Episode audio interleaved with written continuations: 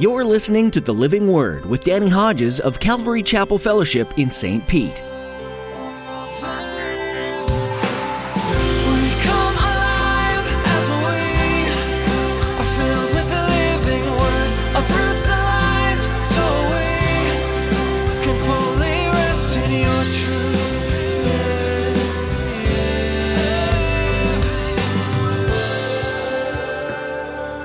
I'll never be not amazed at how we try to hide our sin. I mean, Garden of Eden, Adam and Eve sin. God comes walking in the cool of the day. Adam, where are you? God knew exactly where he was. Adam, though, with Eve, was hiding. I mean, every time I think about it, doesn't it doesn't it sound just humorous to think you can hide from God? What ways are you trying to hide your sin from God? As Pastor Danny will point out in today's message, since the very first instance of sin, man has been trying to hide it from God. It's a futile effort. Nothing is hidden from him. You may not physically be hiding in the bushes like Adam, but one big way that we try to hide from him is in our religion. You may know the sinful state of your heart, but you try to cover it up with good works and following the rules externally. But what God really cares about is your heart. Now, here's Pastor Danny in the book of Exodus, chapter 12, as he begins his message Passover.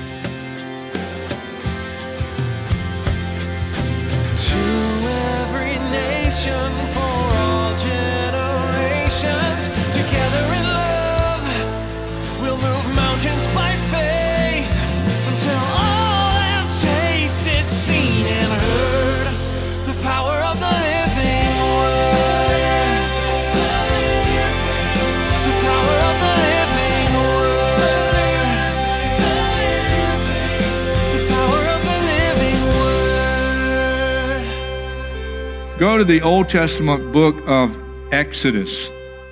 Exodus chapter 12. When you find Exodus chapter 12, go down to verse 21. Then Moses summoned all the elders of Israel and said to them, Go at once and select the animals for your families and slaughter the Passover lamb. Take a bunch of hyssop, dip it into the blood in the basin, and put some of the blood on the top and on both sides of the door frame. Not one of you shall go out the door of his house until morning. When the Lord goes through the land to strike down the Egyptians, he will see the blood on the top and sides of the door frame and will pass over that doorway. And he will not permit the destroyer to enter your houses and strike you down. Obey these instructions as a lasting ordinance for you and your descendants. When you enter the land that the Lord will give you as he promised, observe this ceremony. And when your children ask you, what does this ceremony mean to you? Then tell them, it is the Passover sacrifice to the Lord, who passed over the houses of the Israelites in Egypt and spared our homes when he struck down the Egyptians. Then the people bowed down and worshiped. The Israelites did just what the Lord commanded Moses and Aaron. In applying the blood, you would go up, cross, and you would, in applying the blood to the door frame, you would make a cross. And God intended that because the fulfillment of the Old Testament Passover sacrifice is Jesus and his sacrifice on the cross. The Old Testament uh, sacrifice had to be a year old lamb, no defect, or it wouldn't be acceptable. You would choose the lamb on the 10th day and you would keep the lamb in your possession until the 14th day when you would slaughter that lamb. You imagine how challenging that would be because you have had this spotless lamb who is in the prime of life in your home. You slaughter the lamb, you apply the blood, and you, you eat. the lamb. It's interesting. Jesus at one point uh, said, unless you eat my flesh and drink my blood, you have no part with me. And a lot of people said, we're not going to follow this guy anymore. But they don't understand. He was speaking spiritual words related to the Old Testament Passover and the sacrificial lamb, applying the blood and then eating the lamb. And by eating the lamb, you are sustaining your life. By applying the blood, you're saving your life from the judgment of God. Each family was to select their lamb. It was a very personal sacrifice. It was a very personal decision. I hope you can appreciate the most important reason for applying the blood so that you will be spared judgment. Hebrews 9:27 man is destined to die once and then the judgment. The book of Revelation gives us uh, the record of the final judgment. Let me just remind us of it. Revelation chapter 20 and verse 11. John the apostle says, I saw a great white throne and him who was seated on it. Earth and sky fled from his presence.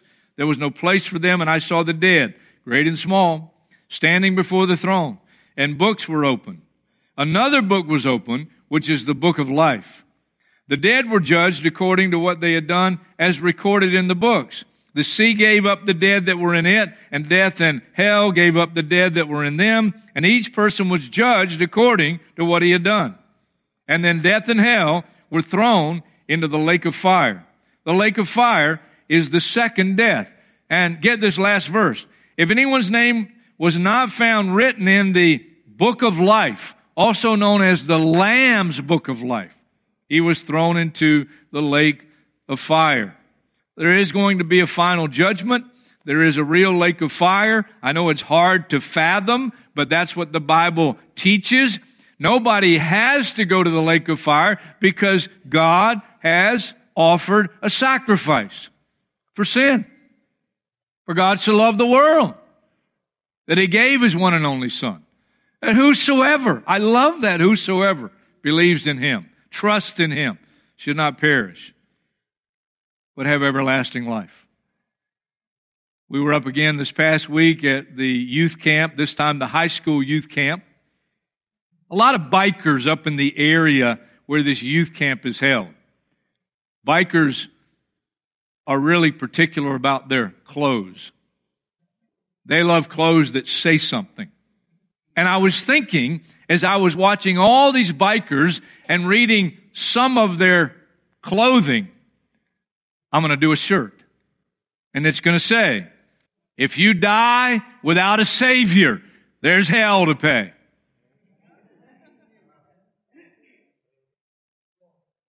That's a good shirt. If you die without a Savior, there's hell to pay. But you don't have to go to hell and you don't have to experience the lake of fire. All you have to do is apply the blood personally. You have to receive Jesus. You can't be saved because your mom's saved or your dad's saved or your son or daughter is saved. No, you have to apply the blood. And what a wonderful privilege. Now, inseparably linked to the Passover sacrifice, it's called the Feast of Unleavened Bread. You would choose the lamb. The lamb is in your possession for four days. You would slaughter the lamb. You would apply the blood. And at twilight, at twilight, the end of the day, the beginning of the next day, you would begin the feast of unleavened bread. You back up in Exodus 12, verse 15. For seven days you are to eat bread made without yeast. On the first day, remove the yeast from your houses. Whoever has anything yeast in it from the first day through the seventh, he'll be cut off from Israel. It's a serious thing. A natural thing that after you sacrifice the Passover lamb, you apply the blood, then you enter into seven days of the Feast of Unleavened Bread. And it's a natural link that if you're going to sacrifice the lamb, apply the blood, then you're naturally going to move into the Feast of Unleavened Bread. Leaven in the Bible is representative of sin, of evil. So after the sacrifice of the lamb, applying the blood, everyone is to go through his entire house and, and for seven days, you're to make sure there is no yeast anywhere in your house. Now leave Exodus 12 and go to the New Testament with me to 1 Corinthians. 1 Corinthians chapter 5. And before we read this text, another reminder that the Passover sacrifice of the Old Testament is fulfilled in the sacrifice of Jesus on the cross. And now we don't take a literal lamb and sacrifice a literal lamb and eat the lamb. For us, our practice at this church, we have a little cracker. I know it's not much, but it's what it represents. And it represents the body of the Lord Jesus Christ, who gave himself. He is the Passover lamb. And he took the punishment that you and I deserve in his body. He took the beating. And mysteriously enough, when he hung on the cross, he took our sin in his body. And as he shed his blood, and that's the little Welch's we're going to share in tonight, it represents his blood. He died and he shed his blood. Spotless lamb, precious blood, untainted blood sinless.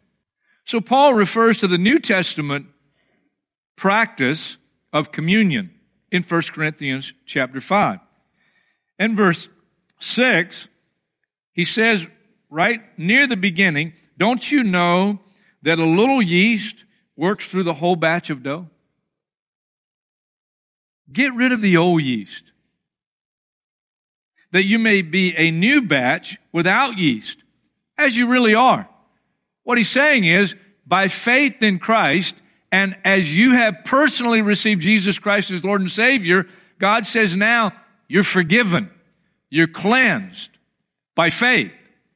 But practically speaking, we still need to watch out for leaven. You really are a new batch without yeast, for Christ our Passover lamb has been sacrificed. Therefore, let us keep the festival. He's talking about when they come together and share the communion meal. Not with the old yeast, the yeast of malice and wickedness, but with bread without yeast, the bread of sincerity and truth.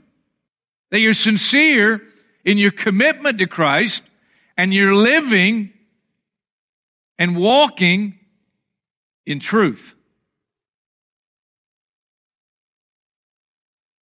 The context of Paul, writing here in 1 Corinthians 5, was sexual sin in the church. But let's not go to the context right now. Let me go to what Jesus said. Jesus gave us three types of leaven, three types of leaven that we're to watch out for. The first one, as we go to it, Luke chapter 12. Luke chapter 12, verse 1. Meanwhile, when a crowd of many thousands had gathered so they were trampling on one another, Jesus began to speak first to his disciples, saying, Be on your guard against the yeast of the Pharisees. And he tells us what it is, which is hypocrisy. There's nothing concealed that will not be disclosed or hidden that will not be made known. What you said in the dark will be heard in the daylight. What you've whispered in the ear in the inner rooms will be proclaimed from the roofs. He began first with his disciples. That's interesting. So even true disciples can have the yeast of the Pharisees, which is hypocrisy. Hypocrisy, the word means you are play acting.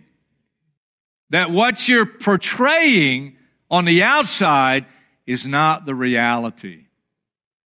In his blistering message about the Pharisees in Matthew 23, he said, On the outside, you appear to men as righteous, but you got a real problem on the inside. I'll never be not amazed at how we try to hide our sin. I mean, Garden of Eden, Adam and Eve sinned. God comes walking in the cool of the day. Adam, where are you? God knew exactly where he was. Adam, though, with Eve, was hiding. I mean, every time I think about it, doesn't it, doesn't it sound just humorous to think you can hide from God? But Adam and Eve tried, and we've been doing it ever since. I did it as a young teenager. That's why I had 13 bottles of Visine. Because not only did I want the Visine to douse my eyes with after I had smoked pot and drank, and then I'd go in at the end of the evening and I didn't want my mother to see the red eyes. And so I would douse them with Visine, hoping it would get the red out. But I also became a kleptomaniac and every time I was in a little convenience store, I would pocket another bottle of Visine. So I at one time had 13 bottles of Visine. I was stocked up, man. Prepared. I thought I had the perfect place to hide my bag of pot. Right in between the foam and the shell of my bass drum in my bedroom. But you got to remember to put it back there every time after rolling the joints in the bathroom, or your mother might find it, which is exactly what happened to me. And of course, she said, What is this? I said, I don't know. Must be Dwight's, my brother's. The lie didn't hold up though, but the point is we hide. We hide. But to think you can hide from God, Listen, listen. It's foolish to try to hide from God. Watch out for the yeast of the Pharisees, which is hypocrisy. And it can affect a genuine Christian, someone who really has applied the blood, who really has been born again. But before I move on to the second leaven Jesus warns about, let me just say um, the yeast of the Pharisees, which is hypocrisy, can also be someone who looks like a Christian, who acts like a Christian, is grown up in church, is born into a real godly Christian family. The truth is, they've never been born again. When Jesus spoke to his disciples, as I just read in Luke chapter 12, one of the 12 most choice disciples he was speaking to was Judas. And he was the kind of hypocrite that had never really been saved. Watch out for the yeast of the Pharisees as a Christian. Watch out for the yeast of the Pharisees that you're just playing. You just look like a Christian, you act like a Christian, but you've never, ever really been born again. So, second type of yeast. Jesus mentions this, and I'll go to Matthew chapter 16 for this one. Matthew chapter 16 and verse 6. Be careful, Jesus said to them, be on your guard against the yeast of the Pharisees and the Sadducees. I used to think they were one and the same. But if you study the scriptures, you understand that the Pharisees had a particular type of yeast, and Jesus said theirs is hypocrisy. What's the Sadducees? Well, the Bible tells us the Sadducees did not believe in resurrection, which is an odd thing. You believe in God, but you don't believe in resurrection. So you are a religious person, you believe in God, but you're not living in light of eternity. The yeast of the Sadducees is short sightedness.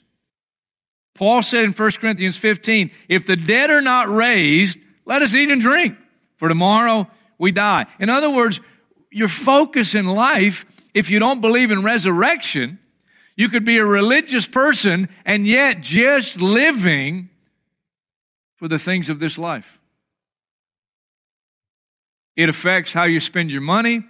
It affects uh, what is valuable to you. Religious, believer in God, nice person, moral, but possibly affected by the yeast of the Sadducees. You're not living in light of a future hope and resurrection life.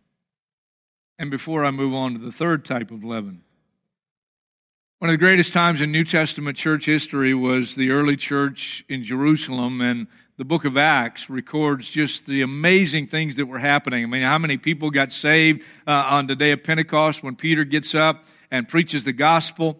I mean, 3,000 people in one day are added to the church. Miracles are happening.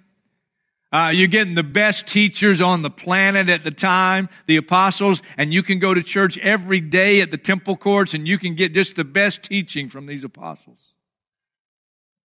It says for a period of time that because of the giving nature of the church, some people were selling pieces of land that they didn't really need. They were taking the proceeds, giving them to the leadership of the church. The leadership was distributing to anybody as they had need. And for a period of time in that early church, it says there were no needy persons among them. What a church to be a part of. And you would think, you would think that being a part of that kind of a church, it would make it very difficult for leaven to get into your life.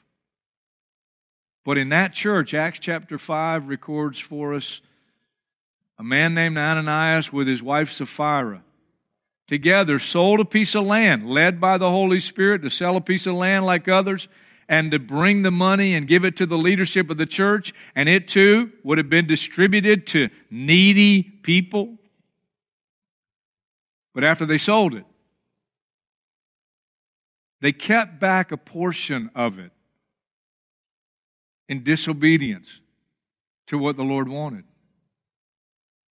Peter comes to them one at a time, and God gives Peter a word of knowledge about what they have done. And one by one, individually, they lie to the Holy Spirit. And God takes their lives. And you find in Ananias and Sapphira both the yeast of the Pharisees they were hiding something, hypocrisy, and the yeast of the Sadducees, because they got their eyes on what that money could buy instead of taking that money and doing with it what the Lord had directed. Watch out for the yeast of the Pharisees, which is hypocrisy. Watch out for the yeast of the Sadducees, which is nearsightedness and short term living and not living in light of resurrection. And then there's one more. And for this last one, Mark's Gospel, chapter 8. Mark chapter 8 and verse 15. Be careful, Jesus warned them. Watch out for the yeast of the Pharisees and that of Herod. What's the east of Herod? Well, there were many Herods. Most of them were wicked rebels, including the one that was ruling and reigning when Jesus gave this warning. Herod is not a religious guy. Herod does not claim to believe in Jesus as the Savior. Herod does not claim to be following God. Herod is doing what Herod wants to do.